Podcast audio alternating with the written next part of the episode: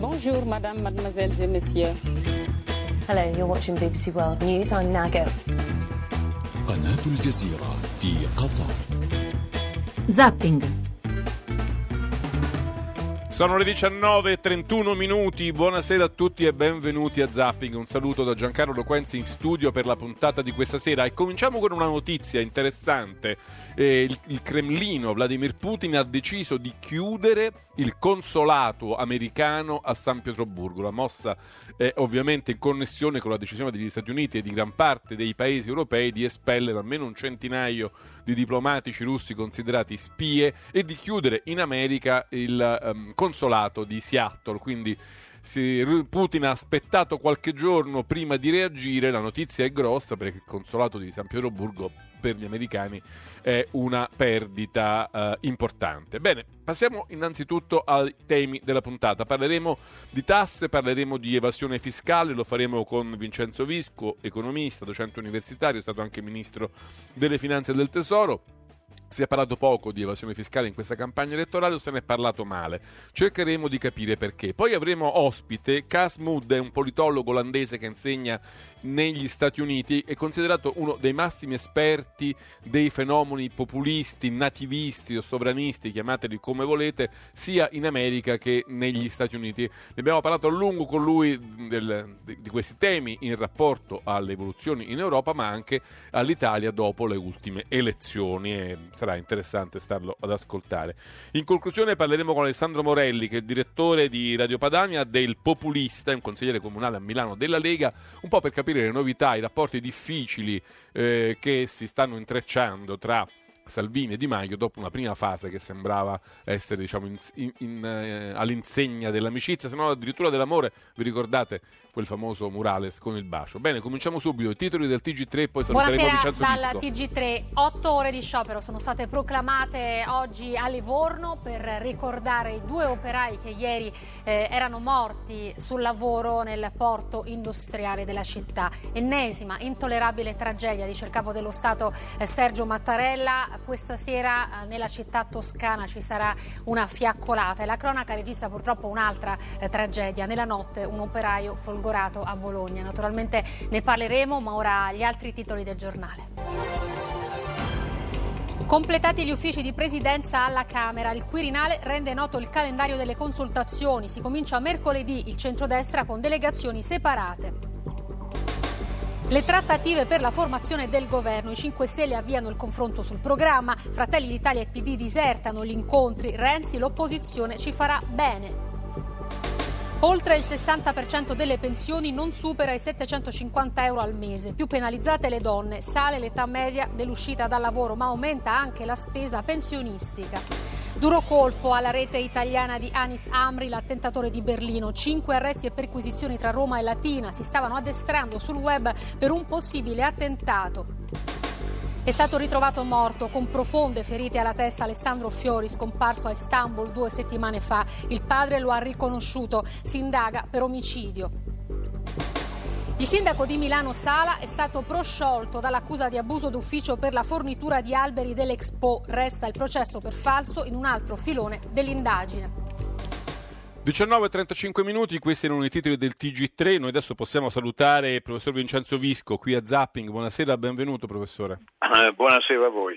Allora, dicevamo, dicevo nell'introduzione che in questa campagna elettorale si sono toccati tanti temi, ma si è parlato poco dell'evasione fiscale.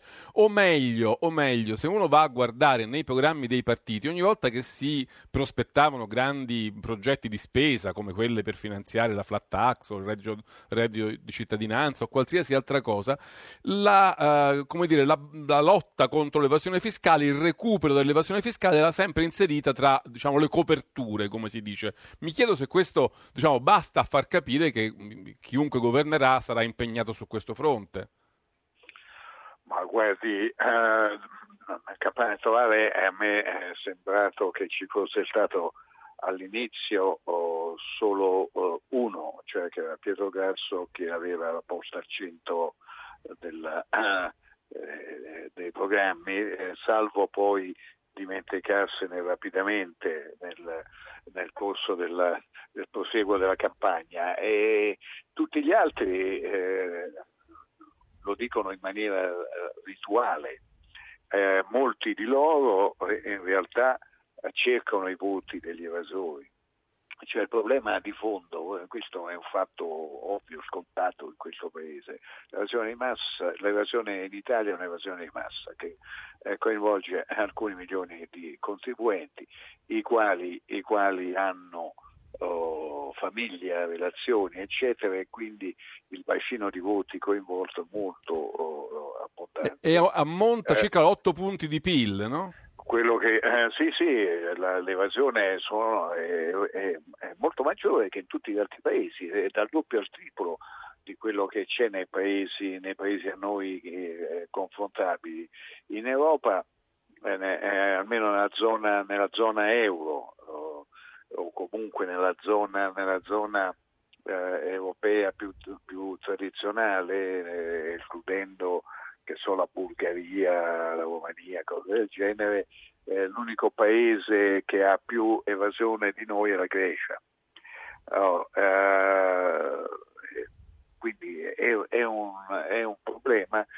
Uh, dopodiché insomma, il problema se si vuole si risolve, insomma, non è, non è quindi eh, vincere io, l'evasione fiscale non è diciamo, una di quelle imprese impossibili, si no, può fare volendo. Assolutamente, guardi, quando io ho avuto responsabilità delle finanze tra il 96 e il 2000 e poi l'anno 2006-2008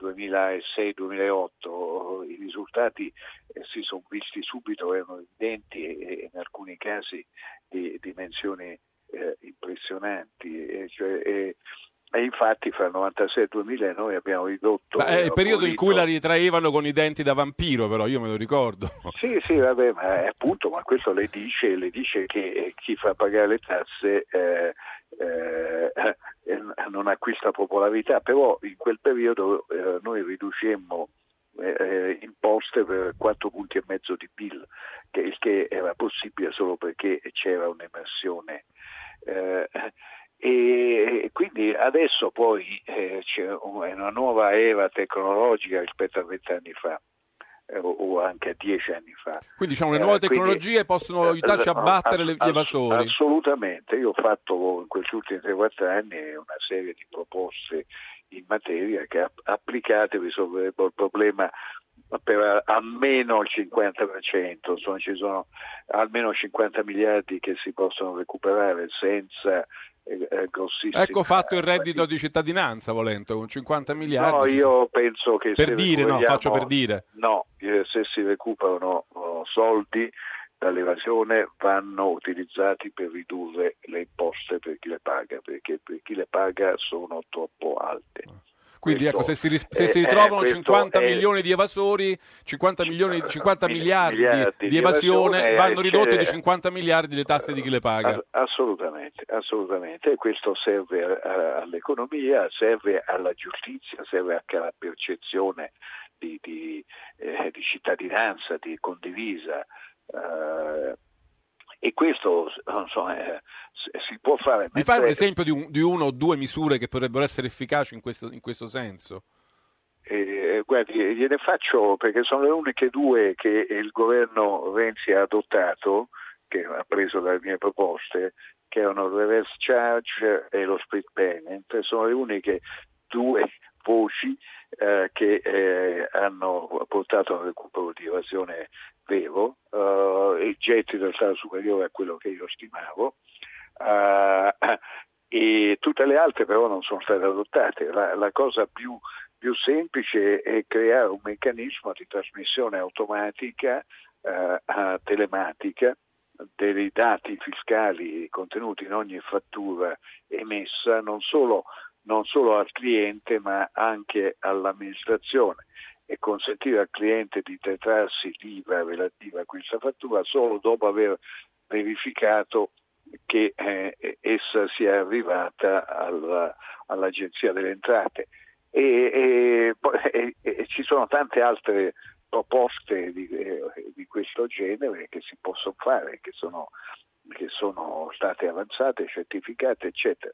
Eh, eh il problema è che nessuno lo vuole dire, insomma, no? perché tutti pre- pensano di perdere, di perdere, voti. Però se eh, eh si unisce a questa attività eh, decisa alla riduzione delle imposte, eh, quindi si crea un legame molto stretto, allora il consenso si può trovare. Cioè, siccome sono in tanti a promettere di abbassare le tasse, forse contemporaneamente dovrebbero ah. promettere di, di, di, combattere sul oh, serio eh, l'evasione. Eh, eh, certo, l'unica possibilità di ridurre le tasse in Italia è legata al recupero di evasione perché noi non possiamo ridurre la pressione fiscale complessiva, possiamo ridistribuirla. Io sono rimasto un po' sorpreso di alcuni dati dati ieri dal Ministero del, dell'Economia, in cui si scopre che il 45% dei contribuenti italiani dichiara solo 15.000 euro l'anno e, e sono, eh, contribuiscono per il 4,2% dell'IRFEF, cioè il 45% dei contribuenti eh, versa per il 4,2%, cioè una bella sproporzione. Beh, guardi che eh, lì dentro ci sono tutte le pensioni, eh, le pensioni in Italia, eh, la spesa è molto elevata ma le pensioni sono molto basse uh, e quindi, eh, quindi pensioni, la pensione media in Italia è inferiore ai 1000 euro, di poco superiore ai 500. Uh, poi eh, ci, sono, ci, sono, tutti i redditi di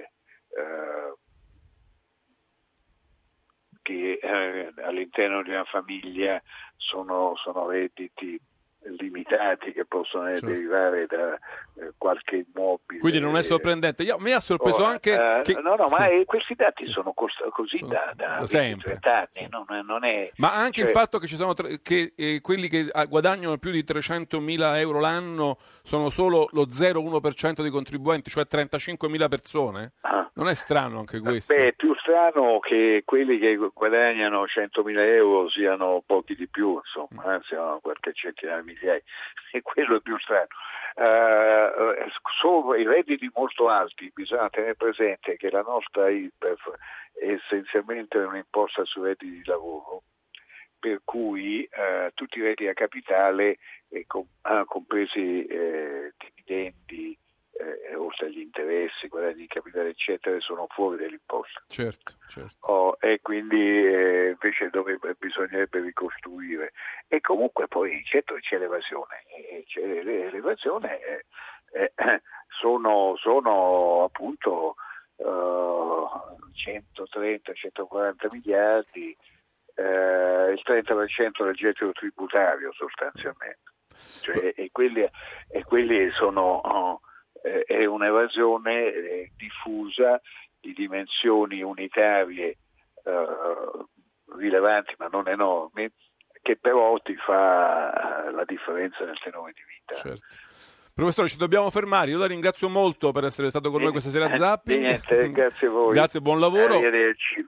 Noi voltiamo pagina, ci occupiamo di populismo, sovranismo, nativismo, lo facciamo con un esperto che è Kasmad, che è un politologo olandese, specialista di questi temi, insegna alla University of Georgia, è un, di origine, lui però di origine olandese, ha scritto moltissimi libri sul tema, populismo, una breve introduzione sull'estremismo eh, nelle democrazie europee, populismo e destra radicale nei partiti europei, razzismo, estremismo in Europa centrale e in Europa dell'Est. L'estrema destra in Europa sono soltanto alcuni titoli che lui ha scritto. L'abbiamo intervistato poco prima di andare in onda qui a Zapping. Professor Mood, prima di tutto vorrei chiederle di eh, affrontare una questione terminologica, lessicale direi quasi. Quando in questo ultimo periodo si parla di populismo, che cosa intendiamo esattamente? Di che cosa parliamo quando parliamo di populismo? Quando parliamo di populismo Parliamo di un'ideologia che in larga misura vede la società come spaccata in due gruppi principali che vengono considerati omogenei. Dalla parte i puri e l'elite corrotta dall'altra. E si dice che la politica debba seguire la volontà generale del popolo, quindi la loro ipotesi è che ci sia solo una volontà che tutte le persone abbiano gli stessi interessi e gli stessi valori, mentre l'altro gruppo nella società è un'elite piccola essenzialmente corrotta. Professore, noi in Italia utilizziamo anche il termine sovranisti, sovranismo, che non credo esista equivalente in inglese. Forse in inglese si dice piuttosto nativism. Possiamo chiarire anche questo termine? Well, uh, nativism, by and large, uh, means a Nativismo form of nationalism. è una forma più grande di nazionalismo. Significa credere che lo Stato debba essere monoculturale con una sola nazione e che chiunque o qualunque cosa non sia nazionale, non sia nativo, sia una minaccia. Il English. sovranittismo non viene usato in inglese, ma viene usato in molte altre lingue, come in francese. E in genere significa semplicemente che si vuole che il proprio Stato nazionale abbia pieni poteri. Non dice necessariamente per, per chi sia questo Stato o che abbia una dimensione etnica. Volevo chiederle allora in che modi eh, populismo, sovranismo, nativismo sono, se lo sono, una minaccia per le democrazie liberali? Well, sovranittismo non deve essere una minaccia alla democrazia liberale. Credo che se viene adottato in modo estremo potrebbe essere, sovereigntism potrebbe essere soggetto a certe minacce. Il nativismo invece, tut- tuttavia, uh, può essere contrario alla democrazia liberale, soprattutto per quanto riguarda le società multiculturali, in paesi dove ad esempio ci sono grandi o più piccole minoranze che siano musulmani eh, o cattolici, esclusi dai gruppi nazionali a causa della loro cultura. Significa che i loro diritti vengono messi in pericolo. E infine il, populismo crede is homogeneous che la società sia omogenea e di conseguenza non crede nei compromessi perché l'unico altro gruppo che esiste è, come dicevamo prima, questa elite corrotta. E i puri, quando si compromettono con i corrotti, finiscono per essere corrotti anche loro. Ecco perché i populisti sono contrari ai diritti delle minoranze e quindi c'è una separazione dei poteri. Insomma, ci sono diverse tipologie di minaccia.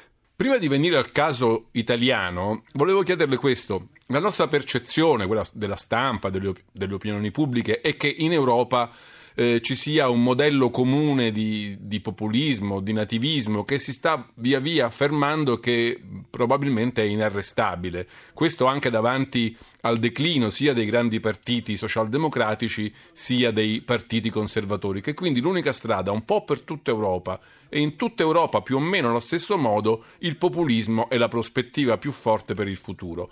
È così o è soltanto diciamo, una percezione mediatica? Um,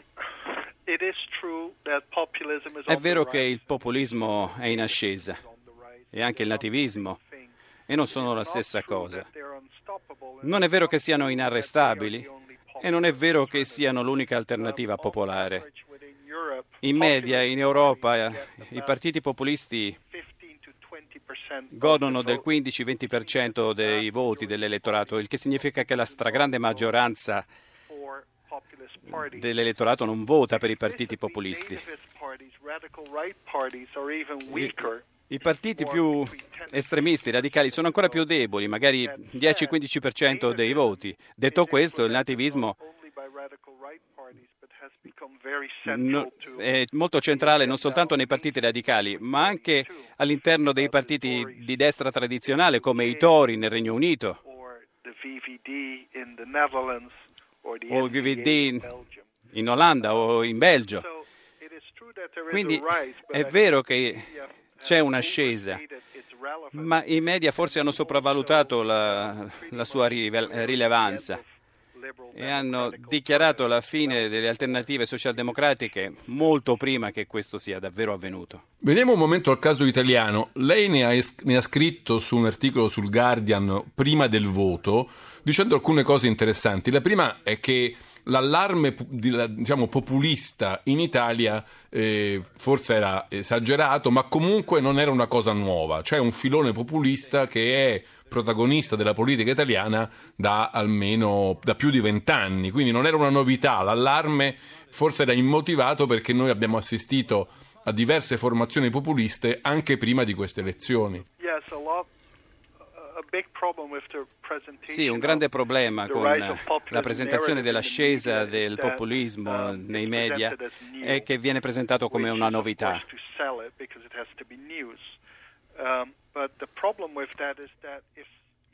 Naturalmente perché si vuole fare notizia, ma quando ci deve essere una cosa nuova, ci devono essere degli sviluppi recenti a spiegarlo. Se poi si vede che il populismo esiste da 25 anni, ad esempio, come è il caso dell'Italia, con l'implosione più o meno dei vecchi partiti, soprattutto quelli di destra, Forza Italia e Lega Nord.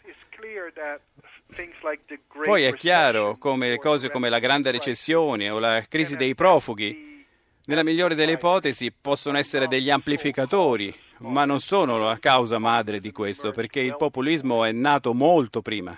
Un'altra delle percezioni molto diffuse alla vigilia delle elezioni politiche italiane era che il caso italiano venisse avvertito in Europa come una minaccia per l'Europa e per le sue istituzioni. Nel suo articolo che citavo prima, lei sostiene che in realtà forse più che una minaccia per l'Europa, l'Italia al massimo poteva essere una minaccia per se stessa. Sì, a un certo punto l'Italia è il tallone d'Achille dell'Eurozona perché è la più grande economia con significativi guai economici. La cosa che ho detto nell'articolo è che ci sono pochissime novità in questo. L'Italia ha sempre avuto notevoli problemi economici a causa della corruzione, delle diseguaglianze geografiche, con la criminalità organizzata. L'Unione Europea questo lo sa. E quindi eh, sicuramente ne è ben consapevole. In questo senso l'Unione Europea può facilmente sopravvivere alla situazione attuale. L'Italia stessa forse ha più problemi proprio perché si sta dividendo in due diversi blocchi che non vogliono, blocchi che non vogliono collaborare tra di loro, dove il partito più importante praticamente non ha una visione effettiva di quello che vuole. E questo messo insieme a, a problemi notevoli per quanto riguarda l'economia, per quanto riguarda l'immigrazione, e, e, questa è una combinazione davvero problematica. Senta, volevo chiedere una sua opinione sul Movimento 5 Stelle. Anche lì lei sosteneva che il populismo italiano non, differenzi- non si differenziasse molto diciamo, dai, dai, vari brand del populismo europeo, tranne che per il caso 5 Stelle, che era un caso tipicamente italiano. Quali sono le sue caratteristiche dal suo punto di vista di studioso? Well, almost all Quasi tutti i partiti populisti possono essere classificati come di sinistra o abbinati a una certa forma di socialismo, oppure di destra dove vengono abbinati o a qualche forma di neoliberalismo come faceva Forza Italia e forse fa ancora, e, e la Lega o il nativismo come la Lega. I 5 Stelle in realtà non hanno un'idea di base, come la chiamo io. Hanno tutta una serie, una combinazione di tematiche, ma non un'ideologia di base.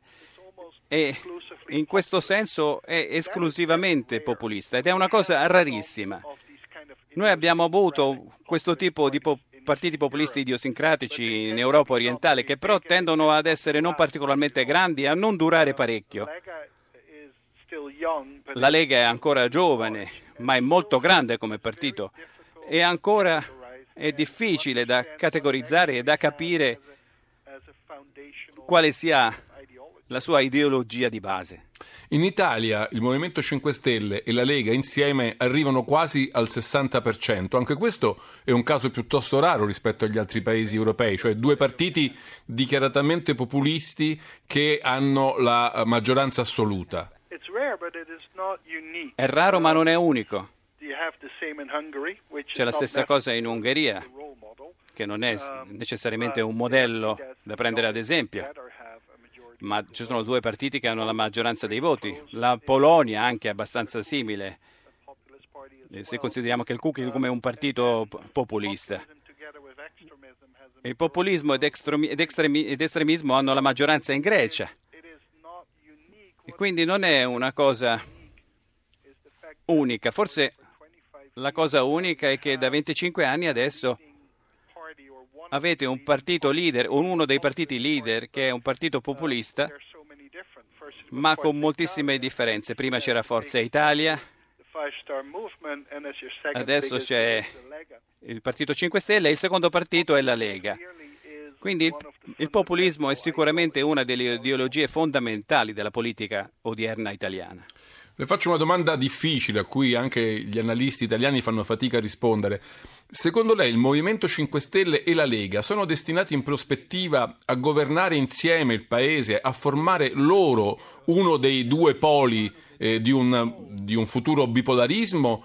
O invece saranno in prospettiva l'uno contro l'altro, eh, ognuno dalla sua parte a scontrarsi in prospettiva? Ha ragione, è una domanda difficile. Nessuno penso sia in grado di fornire una risposta davvero intelligente e conclusiva. Se il futuro della Lega, della Lega è abbastanza chiaro perché si è trasformata in un partito radicale di destra tradizionale e sembra averlo fatto particola- senza particolari scontri al nord. Il Movimento 5 Stelle si definirà nei prossimi anni. Dovremo vedere se il nuovo leader sia davvero il leader e abbia il potere di trasformare i 5 Stelle in un partito di potere. Mentre la Lega è in giro da 25 anni e, e ci sarà ancora per altri almeno 10 o 15, i 5 Stelle, a causa della sua debole organizzazione e della sua base ideologica, potrebbe facilmente implodere, crescendo ulteriormente. Io non li vedo an- alleati naturali, tuttavia. Temporaneamente potrebbero esserlo, ma io non li vedo raggrupparsi in un unico polo in, in futuro. Le faccio un'ultima domanda, professore. La stampa italiana, gli osservatori si interrogano sul perché i populisti italiani, ma probabilmente non solo, subiscono la fascinazione eh, di eh, Vladimir Putin, della Russia. Se ne è parlato molto in questi giorni quando sia la Lega eh, che altri partiti di destra italiani hanno protestato contro la decisione del governo italiano di espellere alcuni diplomatici russi e si è anche osservato con il Movimento 5 Stelle non ha protestato ma non ha fatto alcuna dichiarazione su questa decisione del governo. Eh, insomma, esistono i putinisti italiani. Secondo lei questo a cosa è dovuto? Uh, C'è tutta una serie di diverse forme di sostenitori di Putin, da quelli veramente forti come Matteo Salvini della Lega, che in realtà vede Putin come un modello perché lo considera un forte nazionalista che a mio avviso è un'interpretazione erronea. Poi ci sono alleanze più tattiche, dove Putin viene sostenuto non tanto per quello che fa in Russia, ma per quello che fa a livello internazionale. Insomma, Putin è sempre di più l'avversario dello status quo europeo. Quindi se si è euroscettici, in larga misura ci si schiera con Putin contro l'Unione Europea. Insomma, questo è più il nemico del mio nemico che, che, che, il, che l'ideale di qualcuno. Bene professore, ci rifermiamo qui. Io la ringrazio molto per il suo tempo e per essere stato con noi a Zapping questa sera. Grazie mille a voi. Sono le 20 in punto a Zapping, avete sentito un'intervista con Cas Mood, un politologo olandese che insegna all'Università della Georgia negli Stati Uniti, ma anche a Oslo ed è un ricercatore e uno studioso dei fenomeni dell'estremismo, del populismo, del nativismo, sia in Europa che negli Stati Uniti, che abbiamo intervistato pochi minuti prima di andare in onda. Noi eh, andiamo avanti con la puntata, ci occuperemo adesso un po' dei rapporti tra Salvini e Di Maio, lo faremo con il direttore di Radio Padania e del Populista, un giornale online diretto appunto da Alessandro Alessandro Morelli e che è eh, condiretto da, uh, da, Salvini stesso, da Matteo Salvini. Sentiamo prima però i titoli del TG1 perché ci sono molte notizie eh, che dovete eh, conoscere. Terrorismo scoperta la rete italiana di Amri, l'attentatore di Berlino, cinque arresti tra Lazio e Campania, gli intercettati, decapitare gli infedeli. Uniti al TG1 la minaccia è seria, lo rimarrà per parecchio tempo, stiamo riuscendo a garantire sicurezza senza cambiare vita. 5 Stelle, nuovo giro di incontri sul programma Di Maio, ci sono convergenze, il PD non va, Forza Italia, si passi da Berlusconi. INPS quasi 13 milioni di pensionati privati sotto i 1000 euro al mese, l'età media di uscita dal lavoro sale a 63 anni e mezzo. La guerra delle spie, la Russia annuncia contromisure via 60 diplomatici americani, chiuso il consulato statunitense di San Pietroburgo. Appalti Expo, il sindaco di Milano Sala prosciolto dall'accusa di abuso d'ufficio illegale ristabilita la verità storica. Lutto nel calcio, è morto Emiliano Mondonico, guidò il Torino in finale di Coppa UEFA e vinse una Coppa Italia, soprannominato il mondo, allenò anche Atalanta e Cremonese centrando cinque promozioni in A, ma con l'esperienza granata è entrato nel cuore dei tifosi. Questi titoli del TG1, siete di nuovo all'ascolto di Zapping 335 699 2949 il nostro numero per i vostri sms e whatsapp se volete intervenire. Torniamo a parlare un po' di politica, delle difficili trattative per la formazione di un governo e ne parliamo con Alessandro Morelli che è un consigliere comunale della Lega a Milano ma è anche il direttore di Radio Padania del Populista. Morelli, buonasera, benvenuto a Zapping. Buonasera. Allora, questa, questa fase politica italiana post-elettorale si era aperta all'insegna di un, insomma, di un buon rapporto tra Matteo Salvini e Luigi Di Maio. Ne, ne, ne, testimone ne sia il famoso il famoso bacio, no, non Klimt, ma un, un, artista di strada che li aveva eh, così ritratti mentre si baciavano con trasporto nei dintorni di Montecitorio. Poi Salvini dice ci sentiamo più spesso di quanto io non senta mia madre, è un continuo sms e poi improvvisamente è come se si fossero litigati, azzuffati. Adesso gli dicono vuoi fare il governo? Provaci tu, no, fallo tu, trovali tu 90 deputati e tu trovane 50. Insomma, a che punto sta questa relazione secondo te Alessandro? che bello zapping che hai fatto. Beh, indubbia- indubbiamente c'è una interlocuzione tra eh, i due principali protagonisti eh, di tutta la vicenda che porterà indubbiamente a un governo sia eh, con, eh, queste, con, queste, compagini che con altre. Dunque eh, siamo in una fase assolutamente interlocutoria. È chiaro che in, in questi momenti eh, ognuno cerca di arrivare al, al, momento nel quale si decideranno, si, si, si farà veramente la partita con eh, la posizione eh, di maggior vantaggio. Questo è un dato di fatto. Certo, eh, Salvini, eh, dopo aver dimostrato la settimana scorsa di essere riuscito a uscire da un impasse eh, che aveva messo a rischio anche le elezioni dei due presidenti delle Camere, insomma, parte con, evidentemente con, con qualche punto di favore, oltre ai punti eh, di favore che eh, hanno assegnato gli italiani alla compagine di centrodestra rispetto ai 5 Stelle. Senti, oggi ha fatto un certo scalpore il fatto che l'account ufficiale della Lega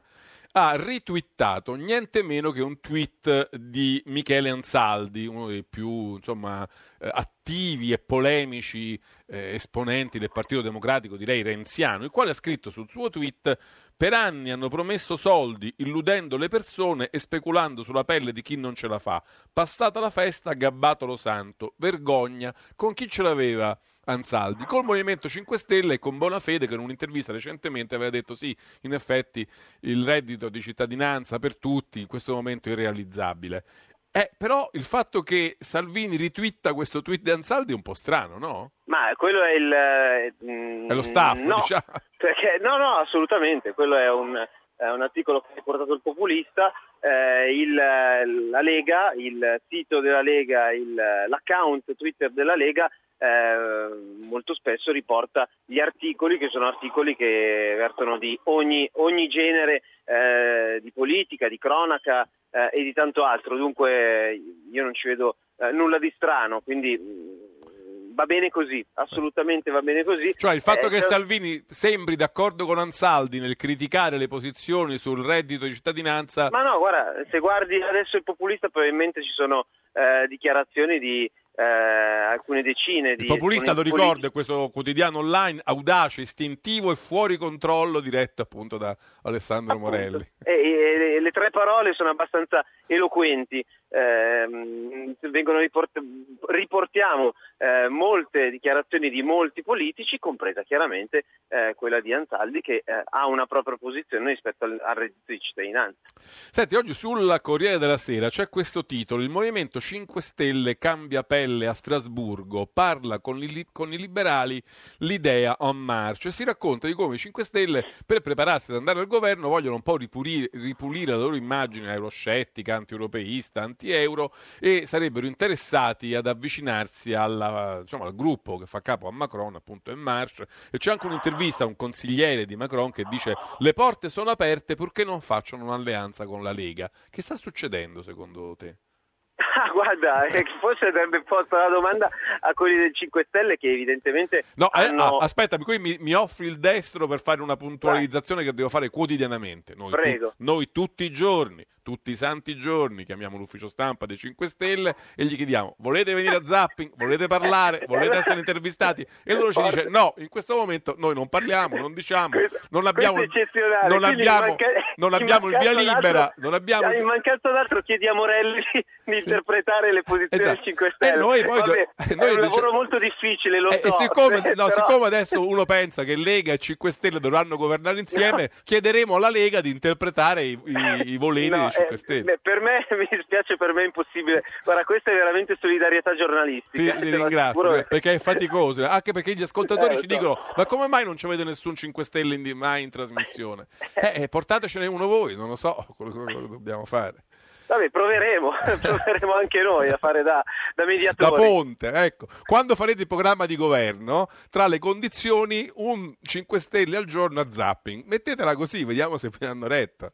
Ma guarda, oggi, eh, oggi si è votato alla Camera per, eh, diciamo... Però, però la eh, questione europea è interessante, eh, cioè il fatto che, che il Movimento 5 Stelle insomma, si comincia a spostare lentamente, ma molto percettibilmente, su un versante filo europeo. eh, non so se voi della Lega vi fa stare tranquilli. Ma eh, ti ricordo che non è la prima volta, già hanno provato a fare un accordo con l'ALDE, che è il principale partito, la federazione di partiti maggiormente europeisti. Quella di eh, Verhofstadt, certo. in- esatto, in seno al, al Parlamento europeo. Quindi diciamo che i tentativi, non, questo non è il primo tentativo. eh, vediamo come, come andrà a finire per loro, gli auguro loro buona fortuna. Senti, mh, Salvini continua a dire che il governo si può fare con i 5 Stelle, ma soltanto con tutto il centrodestra insieme, unito. Però dalle parti di Di Maio continuano a ripetere noi con Berlusconi mai, il, diciamo un nuovo Nazareno mai, Berlusconi non lo vogliamo nemmeno vedere, mai e poi mai ci siederemo al tavolo col Caimano. Eh, insomma, questo può essere un problema per, per andare verso diciamo, la, la prospettiva di un governo. I problemi sono fatti per essere risolti. Io ritengo che eh, gli italiani siano stati chiarissimi con il loro voto, il centrodestra, la compagine di centrodestra, ma soprattutto le proposte politiche del centrodestra sono quelle che sono uscite vittoriose dalla tornata elettorale, quindi la flat tax, la lotta all'immigrazione clandestina e tanto altro. Da questo si deve partire, eh, quindi eh, se chi, chi ha, eh, chi ha ragionevolezza la deve usare e eh, poi nessuno eh, ci obbliga, nessuno certo eh, ci punta la pistola alla testa. Eh, in questo momento tutti i tentativi di Salvini vanno nella direzione di eh, trovare una quadra rispetto appunto alle esigenze di, eh, di tutti i partiti. Eh, anzi, probabilmente se tu mi avessi chiamato un anno fa, mai, avresti- mai avremmo pensato eh, che fosse Salvini a questo punto Eh. appunto a, dare, a, a cercare le quadre e, come appunto abbiamo- ha dimostrato la settimana scorsa, anche a trovarle rispetto alla- alle presidenze delle Camere, facendo anche dei passi indietro. Eh, però eh, siamo a questo punto. C'è, senti, c'è un'altra lettura prevalente, o insomma abbastanza diffusa sulla stampa, Mm, te la- sì. dico- chiedo ad Alessandro Morelli ancora, che dice questo, in fondo 5 Stelle e Lega sono Eh. abbastanza tranquilli e anche abbastanza disposti, se non addirittura interessati a tornare al voto, perché da un lato i 5 Stelle potrebbero consumare tutto l'elettorato di quel che resta del Partito Democratico, dall'altro la Lega potrebbe papparsi, come si dice in gergo, tutto quel che resta di Forza Italia e diventare poi loro gli unici veri due protagonisti di un futuro bipolarismo italiano. C'è del vero secondo te? Ma allora, eh, diciamo che il, eh, il, percorso non è così semplice, eh, nel senso che se si andasse al voto in tempi molto rapidi, eh, eh, quello che può scaturire dalle urne non è altro che una riedizione. Sì, probabilmente la Lega prenderebbe un po' più voti, il 5 Stelle la stessa cosa, ma alla fine l'ingovernabilità sarebbe ancora assicurata. Necessario, sarebbe necessario cambiare la legge elettorale e qua anche gli interessi eh, dei due movimenti, dei due partiti sono eh, estremamente diversi. Noi ribadiamo con forza la necessità di una coalizione che governi eh, il Paese, mentre eh, i 5 Stelle puntano al partito, al singolo partito.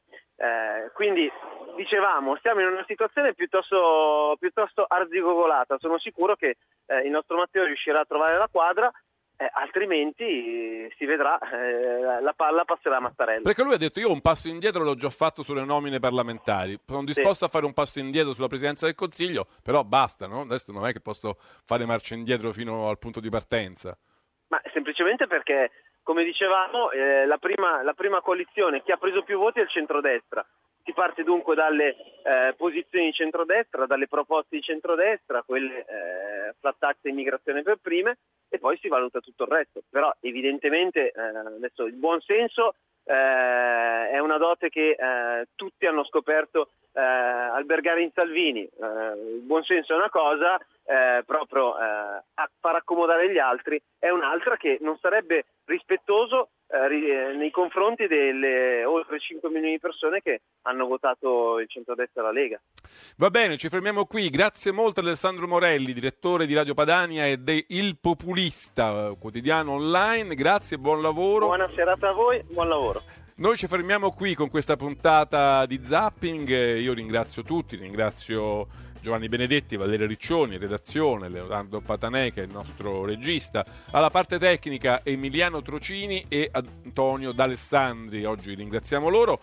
E si chiude qui questa puntata, io vi lascio adesso con Onda Verde, poi il meteo, ascolta si fa sera, poi Zona Cesarini con tutto il calcio minuto per minuto dedicato alla Serie B. Vi do anche appuntamento a domani per una nuova puntata di Zapping, intanto vi ricordo che potete risentire questa su www raiplayradio.it potete venire in contatto con noi se avete dubbi, domande, questioni che magari qualche volta non abbiamo il tempo di affrontare in diretta, potete mandarci una lettera zapping, una mail a zapping rai.it. Bene, è davvero tutto, io vi lascio al resto dei programmi di Radio 1, vi saluto, un saluto e un grazie da Giancarlo Loquenzi, appuntamento a domani.